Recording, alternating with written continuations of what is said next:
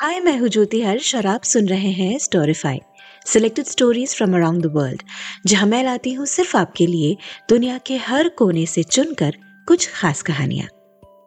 आज मैं आपके लिए लाई हूँ जापान की एक प्रेरणादायक कहानी। दोस्तों, वाबी साबी एक जापानीज फिलॉसफी है।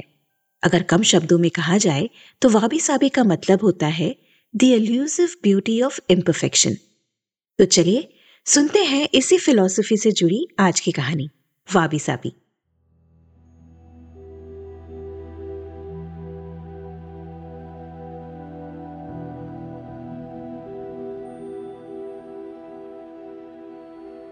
जापान के एक छोटे से कस्बे में रहने वाले दस वर्षीय ओकायो को जूडो सीखने का बहुत शौक था। पर बचपन में हुई एक दुर्घटना में बाया हाथ कट जाने के कारण उसके माता पिता उसे जूडो सीखने की अनुमति नहीं देते थे। लेकिन अब वो बड़ा हो रहा था और उसकी जिद बढ़ती जा रही थी। आखिरकार उसके माता पिता को झुकना ही पड़ा और वो ओकायो को नजदीकी शहर के एक मशहूर मार्शल आर्ट्स गुरु के यहाँ दाखिला दिलाने ले गए। गुरु ने जब ओकायो को देखा तो उन्हें अचरज हुआ कि बिना बाएँ हाथ का ये लड़का भला जूडो क्यों सीखना चाहता है? उन्होंने ओकायो से पूछा, तुम्हारा तो बाया हाथ ही नहीं है तो भला तुम और लड़कों का मुकाबला कैसे करोगे? ये बताना तो आपका काम है ओकायो ने जवाब में कहा। मैं तो बस इतना जानता हूँ कि मुझे सभी को हराना है और एक दिन खुद सेंसई बनना है। गुरु ओकायो की सीखने की दृढ़ इच्छा शक्ति से काफ़ी प्रभावित हुए और बोले, ठीक है, मैं तुम्हें सिखाऊँगा, लेकिन एक शर्त है। तुम मेरे हर एक निर्देश का पालन करोगे और उसमें पूरा विश्वास रखोगे। ओकायो ने सहमति में गुरु के समक्ष अपना सर झुका दिया। गुरु ने एक साथ लगभग पचास छात्रों को जूडो सिखाना शुरू किया। ओकायो भी बाकी लड़कों की तरह सीख रहा था।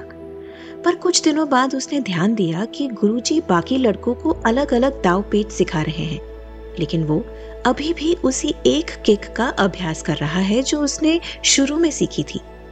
उससे रहा नहीं गया और उसने गुरु से पूछा गुरु जी आप बाकी लड़कों को नई नई चीज़ें सिखा रहे हैं, पर मैं अभी भी बस वही एक किक मारने का अभ्यास कर रहा हूँ। क्या मुझे और चीज़ें नहीं सीखनी चाहिए? गुरुजी बोले, तुम्हें बस इसी एक किक पर महारत हासिल करने की आवश्यकता है, और वो आगे बढ़ गए।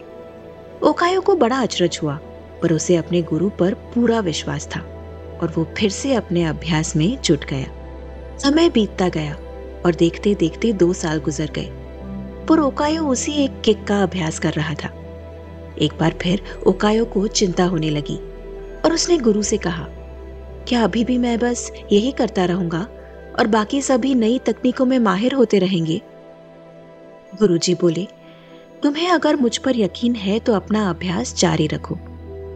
ओकायो ने गुरु की आज्ञा का पालन करते हुए बिना कोई प्रश्न पूछे अगले छह साल तक उसी एक किक का अभ्यास जारी रखा।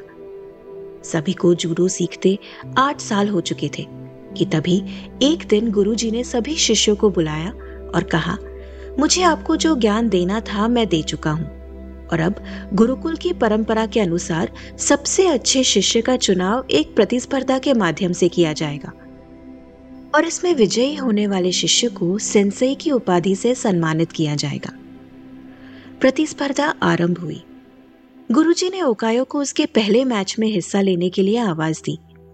ओकायो ने लड़ना शुरू किया और खुद ही को आश्चर्यचकित करते हुए उसने अपने पहले दो मैच बड़ी आसानी से जीत लिए। तीसरा मैच थोड़ा कठिन था, लेकिन कुछ संघर्ष के बाद विरोधी ने कुछ क्षणों के लिए अपना ध्यान उस पर से हटा दिया। ओकायो को तो मानो इसी मौके का इंतज़ार था। उसने अपनी अचूक किक विरोधी के ऊपर जमा दी और मैच अपने नाम कर लिया। अभी भी अपनी सफलता से आश्चर्य में पड़े ओकायो ने फाइनल में अपनी जगह बना ली। इस बार विरोधी कई अधिक ताकतवर, अनुभवी और विशाल था। देखकर ऐसा लगता था कि ओकायो उसके सामने एक मिनट भी नहीं टिक पाएगा। मैच शुरू हुआ। विरोधी ओकायो पर भारी पड़ रहा था। रेफरी ने मैच रोककर विरोधी को विजेता घोषित करने का प्रस्ताव रखा। लेकिन तभी गुरुजी ने उसे रोकते हुए कहा, नहीं, मैच तो पूरा चलेगा। मैच फिर से शुरू हुआ। विरोधी अति आत्मविश्वास से भरा हुआ था। और अब ओकायो को अपने से कम समझ रहा था। और इसी दंभ में उसने एक भारी गलती कर दी। उसने अपना गार्ड छोड़ दिया। ओकायो ने इसका फ़ायदा उठाते हुए आठ साल तक जिस किक की उसने प्रैक्टिस की थी, उसने उसे पूरी ताकत और सटीकता के साथ अपने विरोधी के ऊपर जड़ दी और उसे ज़मीन पर धराशायी कर दिया। ओकायो की उस किक में इतनी शक्ति थी कि विरोधी वही मूर्छित हो गया। और ओकायो को स्पर्धा का विजेता घोषित कर दिया गया। मैच जीतने के बाद ओकायो ने गुरु से पूछा, सिंसे, भला मैंने ये प्रतियोगिता सिर्फ़ एक मूव सीखकर कैसे जीत ली? तुम दो वजह उसे जीते, गुरुजी ने उत्तर दिया। पहला, तुमने जूडो की एक सबसे कठिन किक पर इतनी महारत हासिल कर ली कि शायद ही इस दुनिया में कोई और ये किक इतनी दक्षता से मार पाए।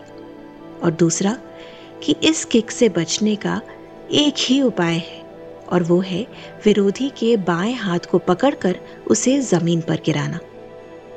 ओकायो समझ चुका था कि आज उसकी सबसे बड़ी कमज़ोरी ही उसकी सबसे बड़ी ताकत बन चुकी थी। दोस्तों, इंसान होने का मतलब ही है इम्परफेक्ट होना। इम्परफेक्शन अपने आप में कोई कमी नहीं। कमी तो तब है जब हम अपने इम्परफेक्शन से ही हार मान लें। अगर ओकायो चाहता तो अपने बाएँ हाथ के ना होने का रोना रोकर एक अपाहिज की तरह जीवन बिता सकता था। लेकिन उसने इस वजह से कभी खुद को हीन नहीं महसूस होने दिया। उसमें अपने सपने को साकार करने की दृढ़ इच्छा थी। और यकीन जानिए, जिसके अंदर ये इच्छा होती है, भगवान उसकी मदद के लिए कोई ना कोई गुरु भेज ही देते हैं। ऐसा गुरु जो उसकी सबसे बड़ी कमज़ोरी को ही उसकी सबसे बड़ी ताकत बना, उसके सपने साकार कर सकता है। तो ये थी आज की कहानी, wabi sabi the elusive beauty of imperfection आपको ये कहानी कैसी लगी कमेंट सेक्शन में ज़रूर लिखिएगा। आप मुझे अपने विचार ईमेल भी कर सकते हैं। My email I D is storify the podcast at Gmail dot com और अब जल्दी से इस एपिसोड को अपने दोस्तों के साथ शेयर कर दीजिए। और हाँ इस पॉडकास्ट को रेट करना मत भूलिएगा। हम फिर मिलेंगे अगले हफ़्ते एक और कहानी के साथ। Until then take care stay blessed and may you be storified